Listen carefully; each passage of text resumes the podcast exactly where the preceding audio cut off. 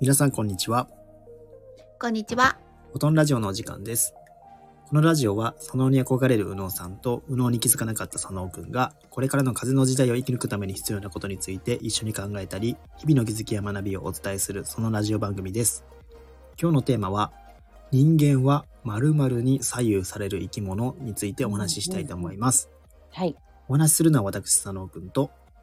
うのうさんです。よろしくお願いしまよろす。しくお願いします。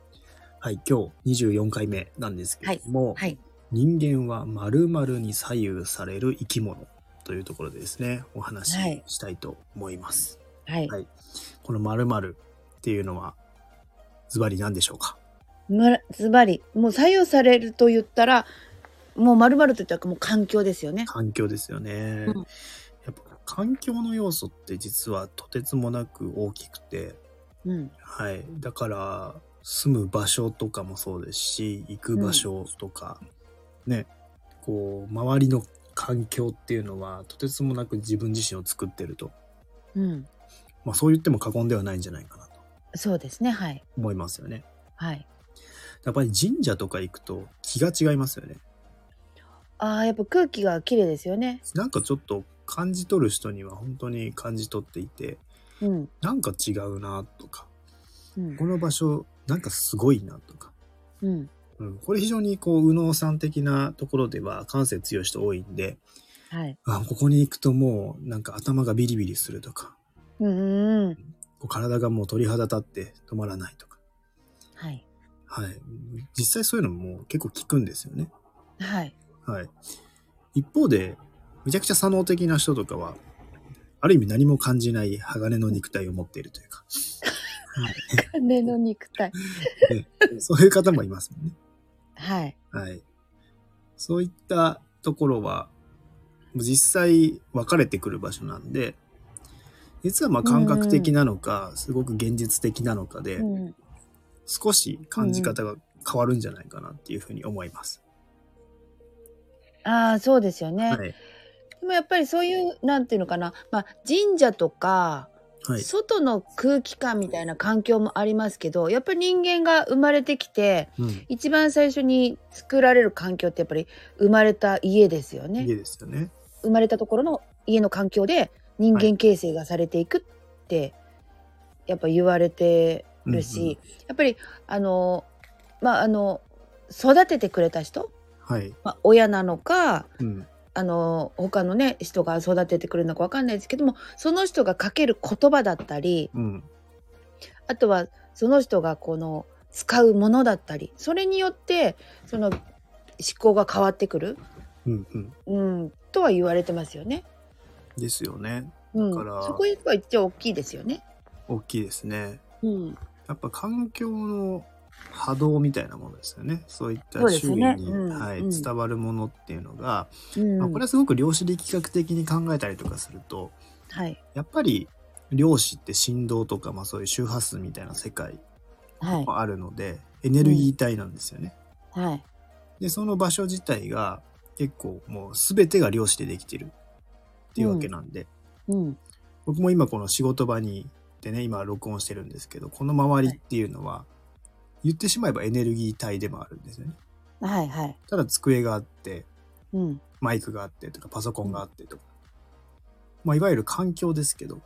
うんもっともっと最小にしていくと量子うんでただの全てが振動みたいなものでもあるわけなんですよねうんうんこの不思議な感覚に耐えられるかっていうのはね、かなり、こう、感覚的なところを理解するかにつながってくると思うんですけど、うんうんだから全てのものがそういう、こう、こういうのもね、周波数を持ってたりとかうんうんすると。これ物理とかでもそうですよね。こういう振動数、全てのものには固有の振動数があるっていうところ。そうですねはいはいワイングラスとかでも、ね、いろんな大きさのものを並べて、うんえーその、ね、大きさのものの縁をこうブーっとこすったりすると同じ大きさのものこういう振動数を持っているものは震えるそうですねはいそれだけ震わせることができるんですよねうんその現象が結構物語ってるんですけどうんやっぱり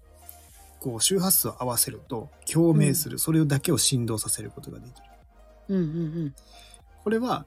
おそらく人間でも起こっていることだろうし、そうですね、はい。はいで、人間のエネルギーっていうのは、やっぱ変化してると思うんですよね。うんうん。やっぱそこの気みたいなものっていうのが、まあ、僕はこれは自分の中で、えー前も話したんですけども少しエネルギー体になってしまったことがあってうん。あ振動なんだっていうのを腑に落ちたんですけどはい。あの振動のエネルギーならうん。周りも必ず震えるよねと大地震ぐらいに感じてたんで自分の中ではうーん。そういうれぐらい震えるものなんだとまあ実際見えないですから難しいですけど、うん。あ、きっといるんだろうなっていう感じですうね。んううん。ん、だから、環境の波長みたいな、安定させてくれる環境とか、自分を持ち上げてくれる環境とかうんうんうんにしておくっていうのは、うんうんとっても重要なんじゃないかなって感じてます。うんうんうんうんなんか、ここにいると集中はかどるわとかね、ありますよね。ありますよね。うん気持ち安定するわとか、ありますあります。香り一つもそうですし、音楽一つもそうですし、うん。ね、置いてるもの一つでも、なんか気分持ち上がるよね。そう。そういう場所を一つでも作っておくのが重要って言ってる方がいて、はそい。の通りだなと思ったんですけど、はい。なんかそういう場所って皆さんやっぱりあんまないんですよね。お、そうなんですねそう。なんですよ。意外とこう、それってどこなのかなとか。うん。だからどこどこ行くとかでも、お気に入りの場所とかでもいいと思うんですけど、うん。うん。なんかね、そういった場所を持っておくっていう大切さっていうのはありますね。ああ、でもやっぱり、一番はやっぱり自分の住む環境じゃないですかね。そうですね。住まむあ家とそこかをじゅ部屋とか。そこをね、そういう場所にできたら最高だと思うんですよ。毎日、うん。ね、帰るところにあったりするから。はい。はい。やっぱそのところをいかに作れるかっていううん。感じですよね。うん、うん。あの自然主義療法学院でやっぱ教わったことははい。ベッドの上にはもう寝るもの以外は一切置かないってうーん、なるほど。眠るもの以外のものを置くと違う波動があの受けてしまうのではい。あのそこではそういったものを置かないそしてベッドの上はもう寝るだけのためのものうんうん。だからそのうベッドの上でご飯を食べたりはい。あの何かね仕事をしたりするのではなくうんもうベッドは寝るところって決めてそういう波動を作ってくださいって言われましたうーね。ん、なるほど。うん、そそうすると眠りの質が高くなるよって、うんうんうん。うん、なるほど。眠る波動だから。うん。うん、やっぱりなんかいろいろ影響しちゃうってことですよね。そのそうなんですよ周囲のものに。もう人間は環境動物なので、そうですよね。うん、環境でいろいろとやっぱりね変わってきますねそう。だからよくあったのがだからほら狼に育てられた少女とかね、はいはい。うん、やっぱりそうやって環境で全然人間なのにやっぱり狼になっていってしまうとか、うんうん。うんそうですよね。うん、だから本当に育った環境とかっていうのも、まあこれは影響は少なからずね、受けてるでしょうし、はい、はい。まあ、逆に言うと、自分が親になってから選ぶ環境っていうのも子供に影響を与えてるっていうのもあると思うし、うんうん、まあ、左脳的な人が分かりやすいところでいくと、はい磁場とかっていう形、あはいはゼいロ磁場とかあるじゃないですか。うんあれ非常に面白いなって思うんですけど、うんまあ、地球ってね、もうこれはもう方位磁石とかがこうね、北をね、しっかりこう指してくれたりするように、うんうん磁場というものが存在してうんうんるわけですよね。まあ、そういったものの環境的要因って必ずあるわけじゃないですか。はいまあ、作能的にはそう考えると分かりやすいなっていうところで、そっちで考えると分かりやすいんだはい、少なからずどこにいても何かしらの影響は体の中に受けているはいはいはずなんですよね。だから環境の影響ってあるよね。うんで結構ね、僕はそれを、まあ、感覚的になんかこの場所嫌だなとか、この場所はいいなとか、まあ、宇野さんもそうだと思うんですけど、感じ取ってるはずなんですよね。うんで、結構ね、よどみがすごい場所っていうのは、はい地下鉄なんですよね。あー地下鉄とてつもないいろんな気が混じってる気がして、うん一気にこう、重い、ぐわーっと混ざったような感じ。ぐるぐる回ってる、うんへ持っえ。てる感じとか気がなんかうごめいている感じとか、うん。結構なんかもろにこう食らうなーっていうような感じはいつもあって、うんうんうん。うん、電車系は多いですねやっぱ。なんかね、電車に乗れない方って結構いらっしゃいますよね。うん、そんな乗れないほどではないんですけどうん。けどなんかいろんなものがこう渦巻いてる感じがあって、うん。うん、なんか乗ってて心地いい感じっていうのはあんましないですよね。ああ、そうなんだ。うん、なんかまあまあそれは人により感感じ方はそれぞれだと思うんですけど、うんううん。ん、やっぱ自然とか海とかそういううね、ところの方が開放感はあるなっていう感じはあるし、まあね、うん。まあ自然とか海はね、本当に開放感あっはてい。それは皆さんなんとなくねやっぱり休日とかそういう非日常的にね海とか山とかそういう自然のあるとこ出かけると、あなんか空気きれいとかうなんんうかん。気持ちいいなっていう、うんうんそれも感覚じゃないですか感覚そうですよね。はあるんじゃないかなっていでう。もね、私ね、はい、時々、その、なんていうのかな。すっごく美しい滝に、滝のとこ行った時に、はい、あ、すごい精霊たちがいて、うんうんなんか私なんかほら、もう本当に、そんな研ぎ澄まされた魂じゃないから、なんていうのかな、そこの場所に入った時に、はいか勝手に入ってこないでっていう、侵入しないでって言われた気がしたのね。はいはい滝で。うんすっごい美しいところで。うんうんだけどほらそういうのを全然わー無視して入ってっちゃうわけよ。はいはい でそうした時に「えもう入ってこないで」って怒られた気がしててはいいや別に何かされたとかうんそういうんじゃないよ。はいでもなんかすっごく美しくてすっごく波動のいい場所なのにうん滝を出た瞬間にはいなんかズンって気持ちがなんか悲しくなるというかええなんかごめんなさいって思ったの。ー、なるほど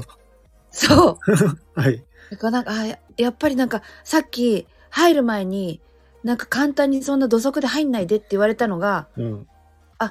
それもやっぱりその感覚うんうんであったのに、受け取っていたのに無視して入ったんだよね。うんうんそうだあ環境って何かがそういう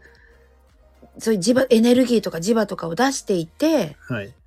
何かが守って見えないものが守っていたりするところもあるんだなと思ってありますよね滝とかってなんか竜とかいるとか言いますもんねいいよね。はい水の場所なんでうん、そういったところのね、うん話はよくあるので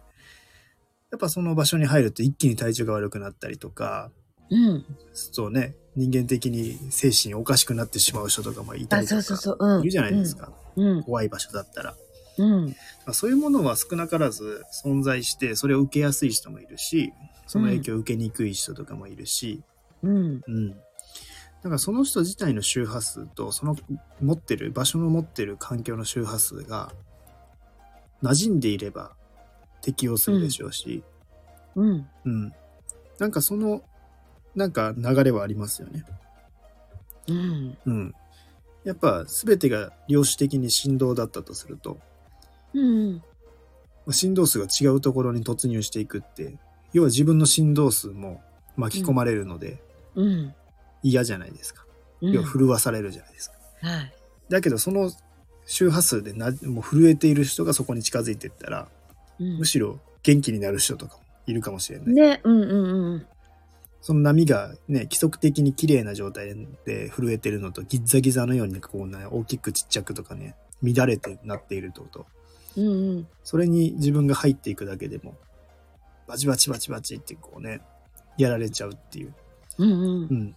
う。ん、波っていうのはすごくこう物理的に考えてもねこう大きな波で同同調の波になっちゃうと二倍。石みたいな形で膨れ上がっちゃったりとか打ち消さ、うんうんうん打ち消したりとかするんでうんうんもしも量子的なものがもうこの世界のベースだったとすると、うん。全然そういうことが起こっててもおかしくないな、うんうん。まあ、非常に今ちょっと左脳的な解釈ではありますけど、うん。うん、全然でもそれはあり得るよなっていうような。うん。だから、なんか感じのいい場所、気のいい場所とか、はい。うん、そういういろんなものが存在するんだろうな。うん、だから気のいい場所っていうのは自分の波長と合ったところが気がいいんだろうね。そうですね。うん。そう。だから、まあ、あとは、その、やっぱり気分の上がるものをしっかりと置いていくとかっていうところ。あそれ大事ですよね。やっぱここに来たら自分の気が上がるお気に入りの場所とかね。うん。うん。そういう自分の中を高められるもの。うん。要はその周波数とかもやっぱ強い方に影響されるじゃないですか。うんうん。そうですね。強すぎるとそっちに引っ張られちゃううんうんっていうのあるし、うん例えば仕事の机の周りがぐちゃぐちゃでなんか気分乗らないとかなんかいろんなね、うんうん雑念があるとしたら、うん。うんいわゆる乱れてるんですよね。うんうただ。ん好きなものってことで統一してったりとか心地よい環境としていくと毎回それがこうグッと上がるわけなんで同じ方向向くわけなんで、うんうんうん。自分の方がなんかこう自分の中から出すこういったエネルギーの振動の方が高くなるうんうんうん。そうすると周りの環境も影響が自分から与えられるそうですよね。でこれ結構いろんな形で言うんですけどやっぱエネルギー高い人っていうのは、うんうんまあ、いわゆるエネルギーの低い人って、うんうん要はエネルギーが欲しいわけですよねおおはいはいはい。なんかエネルギーの高い人からもらおうとしたりとか、うんうんエネルギーの高い環境からもらうっていう風に、うんうんうんやっぱこう自然となっちゃうと思うんですよ。うんうんうんうんだけど、やっぱこの自分の中のエネルギーの高さと環境の持つエネルギーの高さみたいなものがうんうんあるんで、うんそこって自分高めておかないと、うん結構場の空気もらっちゃうよみたいな。低い状態でいったら結構その空気をそっちに持ってかれちゃうよっていうような感じ。うんうんうん。いやそのその話で言うと、はい私の知り合いの方で不動産ではいものすごい成功されてる方がいるんですよ。はい。でその方はあの自分がこういう世界に行きたいここの波動が欲しいっていうところにビルとかに入っていってはい。トイレをお借りするんですって。うんうん。トイレ借りてそこでマーキングしてくるんです って。はいはい。でここの空気感こういうものが欲しいからここのエネルギーをくださいって言って、はいわざわざそこでトイレを借りてあの回って、はいそれで自分で気を高めていって、はい仕事をして大成功を収めたって方います。なるほど。いや、そういうの面白いんですよね。面白い。でもなんでそれをするかっていうと、なんとなくそれがもうね、自分の波動と馴染ませるみたいな。これよくこう見,、見える人とかからね、聞いたんですけど、やっぱその環境に自分の波動を馴染ませていくってとてつもなく大事で、うん、はやっぱりこう新しい家とかい。建てたりとか住むのであれば、その場所にその建ててる間からちょっとずつ通ってって、あそうですよね馴染ませて馴染ませるっていううん作業があるんですよねこの感覚的な人の中に、うんうんうんあそういうことかとだから環境と自分のやつを馴染ませてうんこうまた変えていく人間にはそういう力もあるとうんうんうんうんうん環境からもらうものもあるし自分が環境に与えるものもあるうんうんうんあそういうことなんだってなんかこうんうんうう、んその話から思ってそうだからよくほらあの一生懸命お家を建ててはいあの新しいお家を建てたから入った途端に亡くなったってよく聞くじゃないですか。ああそうなるんですか僕はありますあります、はいあの新しいお家に入った途端に病気になっちゃったとかやっぱりそういいったところの自分の気とう、はい気持ちとそういった新しいところの環境の波動の波長が合わないとうんやっぱりそういうふうに体にふあの不調をひきたしていくとか、はいっていう話を聞くとやっぱり私たちというのは生まれた時にうん生まれる家の環境っていうのは自分が経験したいところのお家の環境を選んでるんだなって思うんだよね。うんうんうんだからそういうところ選んできてる。だってこれだけすくすく成長して育ってきてるっていうことは、そうですねうん、やっぱり自分が選んだ環境、自分が選んだ両親はいでそこで自分を成長させるためにそこを選んできてるうんうんって思いますよね。思いますね。うんやっぱ植物とかって結構それがね、もろに反映されるらしくて、うん神社とか気のいいところの植物っていうのはめちゃくちゃこう太く木木とかも育ったりとか、あはともっとエネルギー高いとトルネードみたいなこう渦巻いたようにこうねじれたりとかするんですよね木が。いはいはいはいただエネルギーの弱い場所だったら細い木がポーンって立つぐらいで、うん全然育ち方が違うみたいなところも言われてて、うんまあ実際でもそう見ると神社の木って不思議なんですよね。木のいいところにすっごい太いですよはね。ある木ってご神木とかもそうだと思うんですけどうん本当になんでそんな風に育つの他の木と何が違うのっていうぐらいうんこう不思議な形とかエネルギーを持っている。いやー私の部屋のパキラはいもうなんかもう木になってますよ木。木になってますか普通の観葉植物あの鉢に入ってたパキラだったんですけど はい。やばいなんかジャックと豆の木みたいな木になってると思って なるほど。ぜひすごいね大丈夫かなこれ。いいですね。いや、いやそそういうのが本当に起こるんですよね。 うんその場所の木とか、やっぱり花つきと持ってる場所の環境のものとか、うん本当に不思議に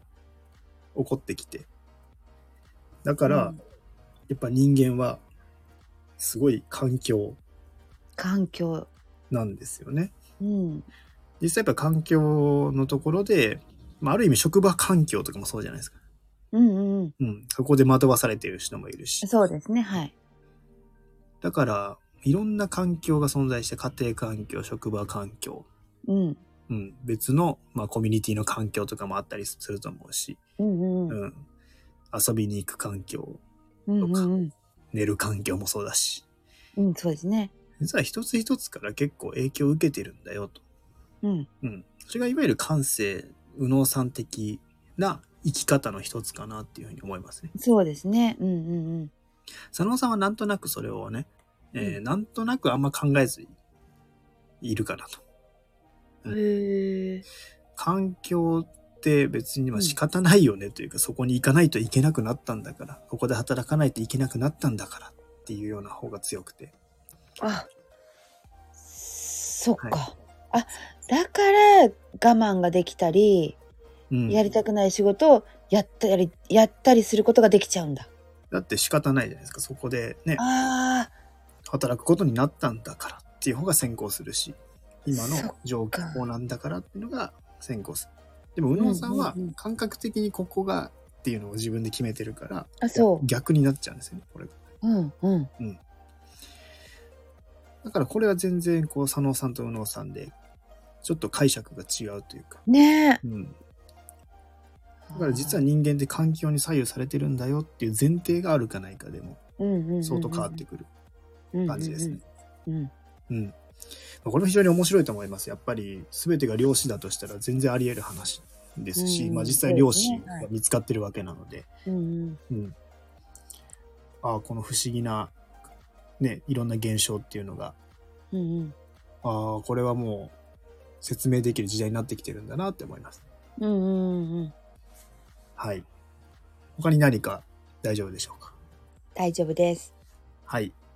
今日のテーマはですね、人間は〇〇環境に左右される生き物についてお話ししました。はいこ。の内容が皆さんの気づきとなっていれば嬉しいです。はい。詳細欄にですね、この番組のフォローですとか、えー、うのうさん、佐野さんのインスタグラムもありますし、あと、うんね、今日の内容面白ければ、友達とかにもね、シェアいただけるととても嬉しいなと思っております。はい。はい。以上、フォトンラジオでした。まったねー。またねー。